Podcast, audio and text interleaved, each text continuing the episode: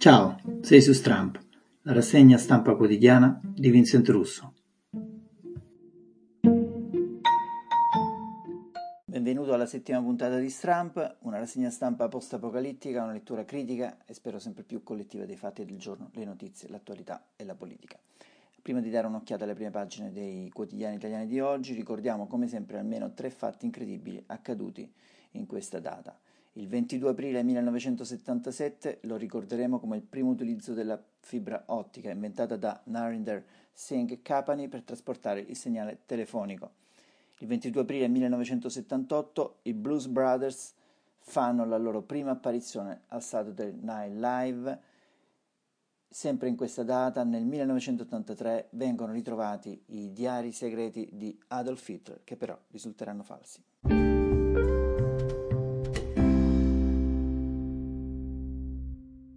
Vediamo i temi che ho individuato oggi sui quotidiani italiani. Riapertura, si riapre tutti insieme il 4 maggio, ma si continuerà a mantenere una certa soglia di distanziamento sociale anche nella vita di tutti i giorni. Questo lo vedremo in un articolo del Corriere della Sera che descrive come potrebbe essere, come cambierà la vita eh, dopo questa data. App Immuni non sarà obbligatoria, ce l'ha comunicato ieri Conte nel suo discorso al Senato e alla Camera. E sempre per quanto riguarda l'esecutivo c'è stata anche un'apertura al MES, almeno per quanto riguarda i 37 miliardi per la sanità, oggi molti giornali ne danno conto, come danno conto anche della preoccupazione sui, sui numeri economici dell'Italia, lo spread alle stelle, il PIL in caduta libera, tant'è che Repubblica apre con un numero negativo, meno 15, che è quanto l'Italia perderà in questo secondo semestre nel 2020. Si continua a parlare di nome di Stato, leggeremo due articoli su due quotidiani diversi e cercheremo anche di leggere l'intervista di Corrao, Vito Crimi e Tajani. Iniziamo con il Corriere della Sera che titola Mascherine fino al vaccino.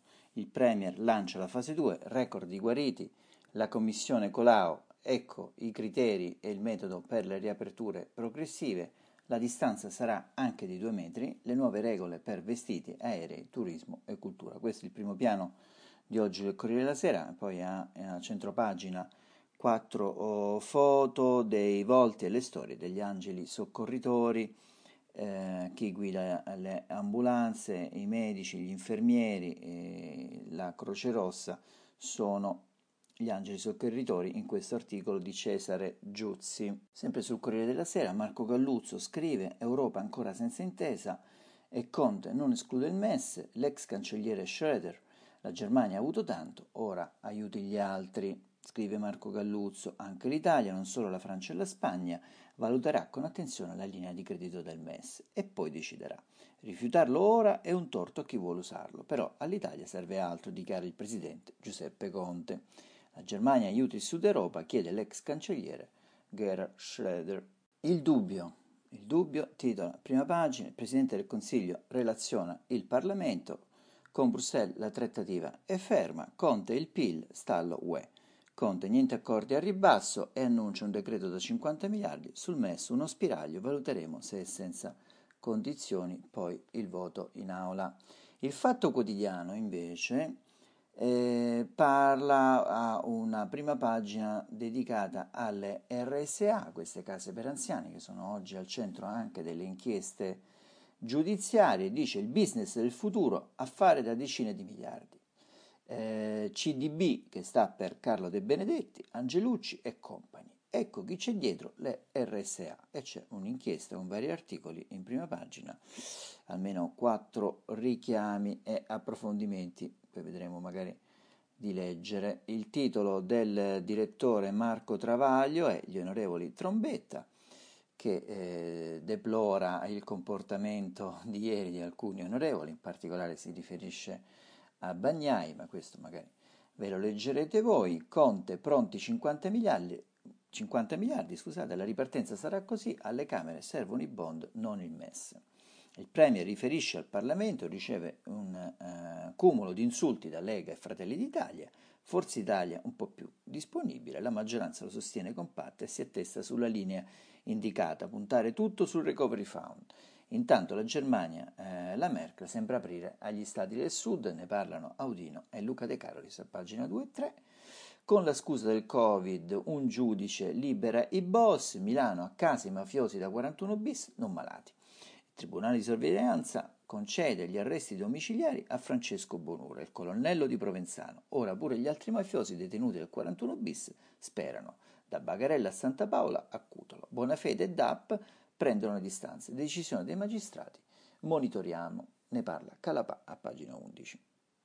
Del foglio naturalmente non ha un titolo a tutta pagina, ha i soliti blocchi del eh, quotidiano diretto da Claudio Cerasa, c'è un articolo però mi ha colpito del foglio interessante, eh, si parla appunto di dati dell'app Immuni, dati, sanità e Silicon Valley, le decisioni che il governo deve prendere su Immuni, il sistema sanitario non è pronto a gestire l'app per il tracciamento dei contagiati, dice il foglio.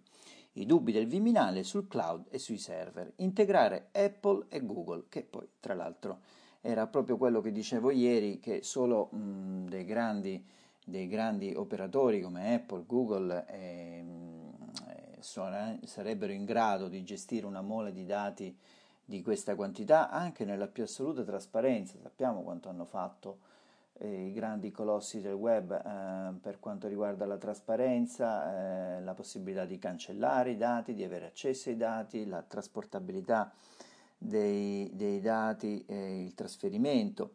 Quindi eh, per il Ministero della Salute fare da soli, l'Italia fare da soli è davvero difficile senza senza la collaborazione dei grandi colossi come Apple, Google e Facebook, mi vengono in mente prima di tutti. E leggiamolo il fondo di Claudio Cerasa che dice l'ora di un whatever it takes italiano. L'Europa dovrà fare molto per non alimentare la sfiducia, ma anche all'Italia spetta ora un compito forte dimostrare che gli istinti anti-europeisti che si nascondono dietro ai no mess appartengono al passato e non al futuro del nostro paese, costi quel che costi, dice Claudio Cerasa, poi altri due articoli dal foglio, viene avanti Salvini di Francesco Merlo in cui si danno, mh, mm, si dà notizia insomma, di questo fastidio, da parte, fastidio sempre più crescente da parte di Giorgetti Zaia verso Salvini e il suo modo di fare caricaturale anti, dichiaratamente anti-europeo non piace ai due mediatori eh, del, della Lega. E poi c'è un altro fondo che riguarda le nomine di Conte, solo una cosa interessava davvero al Premier, i servizi segreti, ma adesso il PD gli chiede di lasciare le deleghe, insomma un po' di retroscena tra nomine e, e, e governo. Il Gazzettino, il quotidiano del Nord-Est, titola Regioni chi potrà aprire, Conte conferma schema nazionale per la fase 2, ma si terrà conto delle peculiarità territoriali, le restrizioni varieranno in base alla curva dei contagi, governatori del nord, no alla doppia velocità del paese. Eh, Francesco Grillo, il fondo, titola Le idee, la strana guerra al virus e il nuovo ruolo dello Stato. Il giornale, quotidiano diretto da Alessandro Sallusti, titola L'Italia che produce, ripartenza fai da te. Conte prende ancora tempo sulla fase 2 e intanto gli imprenditori si organizzano da soli. 125.000 aziende sono già tornate a lavorare e questo ne avevamo anche dato conto nei giorni passati, le deroghe sul primo decreto che garantiva la filiera della produzione in Lombardia avevamo visto che erano esageratamente più alte. La Lombardia si arrangia con bond e teste del sangue, prestiti alle imprese col trucco, lo Stato non garantisce. Poi c'è un, c'è un articolo di Maria Sorbi centrale che dice il giallo sul piano antipandemia fermo per due mesi. Eh, Marcello Zacchè intervista a Carlo Cottarelli che dice il MES non è una trappola, servono altri 500 miliardi. Il titolo di, eh, del fondo del direttore Alessandro Sallusti, le scelte che non arrivano, Conte come Godot. Il giorno eh, del circuito quotidiano nazionale, titola Conte, mascherine fino al vaccino, il Premier, il piano per le riaperture nazionali, si parte il 4 maggio, altri 50 miliardi per sostenere l'economia, aumentano i guariti ma il contagio si allarga a Milano, distanza e protezione, ecco come riapriranno asili e scuole. Passiamo al manifesto che ha a tutta pagina eh, Conte, un Conte eh, annoiato con una mano sulla guancia in eh, Parlamento, che di, il titolo insomma è Messe e nuvole. Eh, ricordando la canzone di Iannacci Messico e nuvole. Dice Conte in Parlamento non esclude il ricorso al salva stati, ma eh, sposta la sfida alla UE sulla consistenza dell'intervento economico e sui tempi. Le previsioni sul PIL sono disastrose e il vero problema è il debito. Domani a Bruxelles si prevede l'ennesimo rinvio, quindi il manifesto scommette sul rinvio, l'app Immuni un tentativo a metà, anche qui le rassicurazioni del governo per il manifesto non bastano, ma c'è chi dice no all'archivio delle relazioni sociali. Eh, l'ordine di Trump chiusi i confini USA, la Morgese frena regolarizzarli forse, altri giornali invece la danno per certa questa regolarizzazione dei braccianti, il ministro dell'interno eh, aveva dato uno spiraglio di apertura. Il mattino di Napoli titola Negozi e uffici aperti di notte, fase 2, piano per evitare i sovraffollamenti, ripartenza, domenica le regole. Priorità alle aree con contagio basso, Conte avverte obbligo di mascherine distanza fino al vaccino, incertezza sulla misura UE, torna a volare lo spread.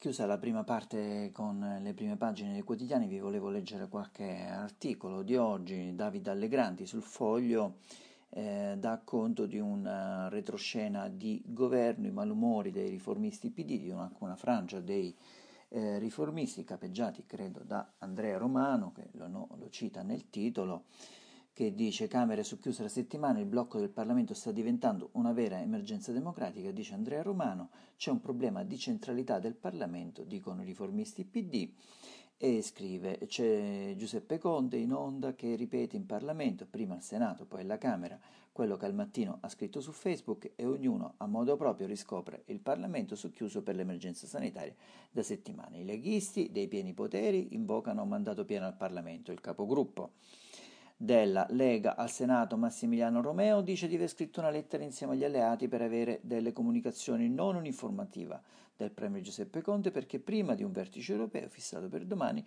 riteniamo sia giusto che il Parlamento dia un atto di indirizzo al governo. Isabella Rauti di Fratelli d'Italia assicura che il Parlamento non è un set, ma il luogo del confronto e della democrazia parlamentare. Continua Davide Allegrandi, dice e insomma, fin qui ci siamo. È persino prevedibile che sovranisti e populisti si accorgono della centralità del Parlamento solo quando sono all'opposizione.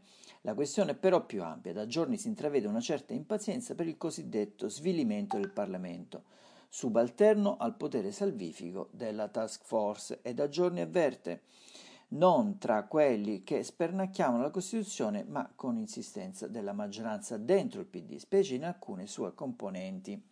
E poi qui dà conto della base riformista, ci mette dentro la corrente di Guerini, Luca Lotti, che già venerdì scorso si era pronunciata per sottolineare l'esigenza che l'azione politica del PD sia sempre più centrale in questa fase, anche come argine a populismi e nazionalismi, nella prospettiva di un rapido ripristino della normale funzionalità parlamentare e istituzionale con l'esplicito obiettivo di rafforzare l'attività del governo. Il concetto è stato ribadito ieri dal deputato Stefano Ceccanti a proposito dell'aula semivuota della Camera, perché ai gruppi è stato detto che debbono limitare le presenze ad un sesto dei componenti, nessun collegamento possibile per gli altri. L'opinione pubblica penserà che si tratti di assenteismo. Eh sì, pensavamo si trattasse di assenteismo, dove sono più vive le tradizioni popolari, dove più in grado di connettersi col paese da rappresentare, dice Ceccanti, insomma, dopo dove le tradizioni sono legate all'innovazione o dove sono ibernate nel tradizionalismo, l'app Immuni, per dire, non potrà essere affidata solo alla bontà della task force, ma serve una legge. Dunque un Parlamento. Il capogruppo del PD alla Camera Creazione del, D- del Rio lo ha detto lunedì spiegando che un terreno tanto delicato che riguarda i diritti e le libertà costituzionali delle persone non può essere affrontato esclusivamente con lo strumento dell'ordinanza commissariale. Si deve procedere in fretta e confrontarsi col governo ma come in altri paesi tenendo conto delle indicazioni del garante della privacy sulla sicurezza dei dati sensibili delle persone tracciate dall'app è necessario che la materia e che la materia venga esaminata dalle Camere con l'auspicio di giungere ad una norma condivisa. Questo era Davide Allegrandi dal Foglio. Sempre per quanto riguarda retroscene del governo e sempre sul foglio leggiamo nella rubrica Passeggiate romane le preoccupazioni del Premier, prudenza di Zingaretti, triangolazione degli ex renziani contro il Movimento 5 Stelle e schiaffo del PD a Raggi, si dà conto di eh, Virginia Raggi, prospetta il bis, ma c'è il PD che gli mette i bastoni tra le ruote. Eh, e poi c'è perché Conte sospetta ancora che Renzi lo voglia far saltare. Io vi dico, eh beh, come non si fa a sospettare di eh, Renzi, direi.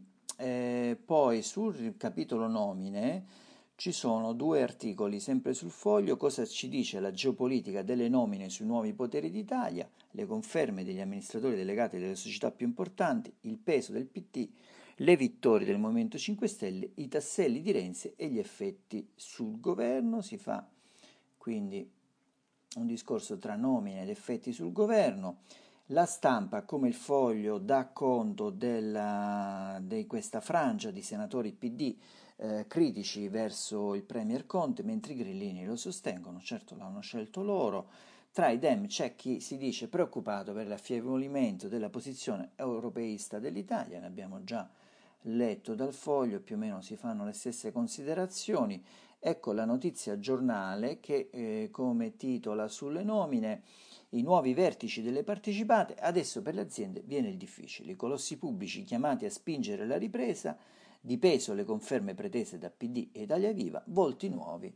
Dai 5 Stelle, tutt'altro titolo, leggiamo sulla verità, che titola in un pezzo di Camilla Conti, ondata di nomine di basso livello, la nuova MPS rischia la svendita, MPS Monte dei Paschi, le tensioni interne ai 5 Stelle e i litigi tra PD e Italia Viva hanno ritardato le scelte per le cariche pubbliche, inserirlo e inserito figure fuori contesto. Per la banca senese può significare restare schiacciata dalle richieste UE, comunque la banca Monte dei Paschi non se la passava già Benissimo, una nota al volo, Di Maio è presente su molti giornali che dice un errore l'impeachment a Mattarella e sul bis decide lui, il ministro non lo esclude, non esclude un nuovo settenato di Mattarella.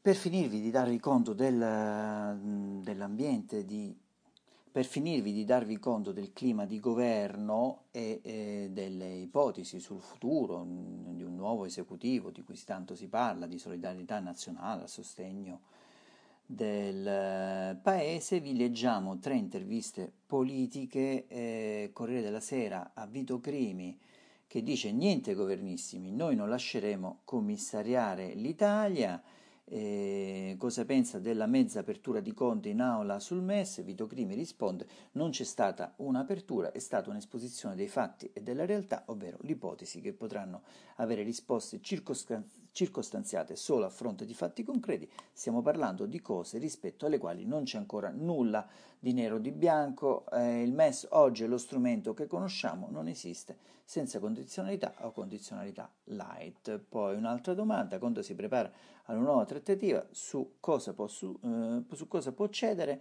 eh, Vito Crimi dice che le previsioni non lo appassionano, eh, lei ha attaccato la regione Lombardia archiviando ad evocare il commissariamento, vediamo cosa risponde a questa domanda, dice ho detto che superata questa terribile emergenza in Lombardia andrà visto molto approfonditamente cosa è accaduto. E non ho escluso la possibilità che venga richiesto il commissariamento della sanità, quindi già si è passati dal commissariamento della regione solo all'ambito sanitario. Mm, sempre un'altra intervista di Tajani molto interessante sul Corriere della Sera dalle ipotesi di esecutivo di solidarietà nazionale a sostegno al meccanismo europeo di stabilità, continuano le tensioni maggioranza-opposizione, a Tajani viene chiesto appoggio al Premier nella trattativa con la UE, eh, conferma l'appoggio al Premier nella trattativa con la UE, però quando alla, uh, viene chiesto va sostituito, ora non è il momento, insomma Tajani media tra le posizioni oltranziste di Meloni e Salvini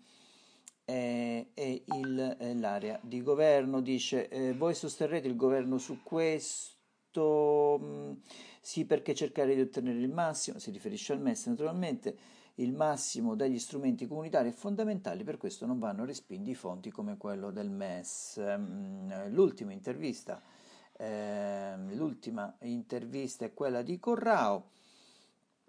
Eh, dice se usiamo il salvastati il governo cade, eh, quindi mm, c'è una velata minaccia di questa frangia, di questa frangia oltranzista del movimento in cui infatti che sottolinea, dice Di Battista è il leader che serve al Movimento 5 Stelle, Di Battista eh, come sapete aveva criticato tantissimo le nomine, soprattutto la nomina di Descalzi a conferma di amministratore delegato di Eni, continua a fare il battitore libero fuori dal Parlamento e fuori dal governo. Eh, Corrao, Ignazio Corrao, l'eurodeputato, eh, dice, eh, continua, insomma, eh, saranno sicuramente delle parole che faranno discutere oggi sui social network, Crimi è un abusivo, per statuto doveva indire elezioni per il nuovo capo. Entro un mese, poi è capitata questa emergenza sanitaria, aggiungo io, quindi per lasciarvi proprio definitivamente va ricordato che oggi è la giornata della Terra, lo ve lo ricorda in un bellissimo articolo Luca Mercalli sul Fatto Quotidiano, oggi a pagina 19, oggi Terra Day, la scienza dell'ecologismo